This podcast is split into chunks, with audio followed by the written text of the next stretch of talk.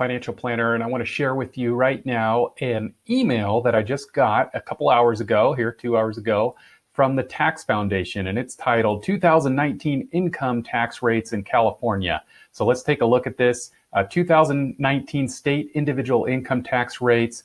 Uh, they're a major source of state government revenue, accounting for 37% of state uh, tax collections.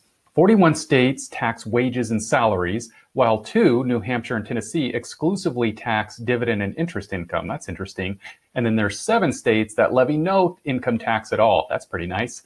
Of those taxing wages, nine have single tax rate structures, one applying to all taxable income. Conversely, 32 states levy a graduated tax rate. And that's how it is here in California.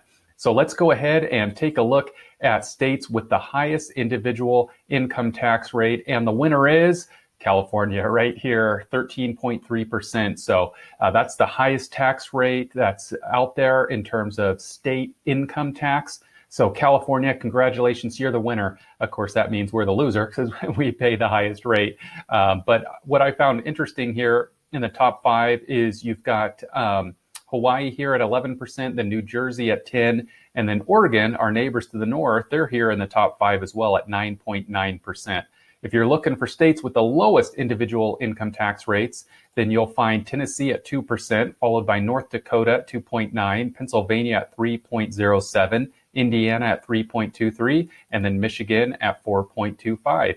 If you have any questions about your retirement plans, taxes, investments, insurance, feel free to reach out to me anytime.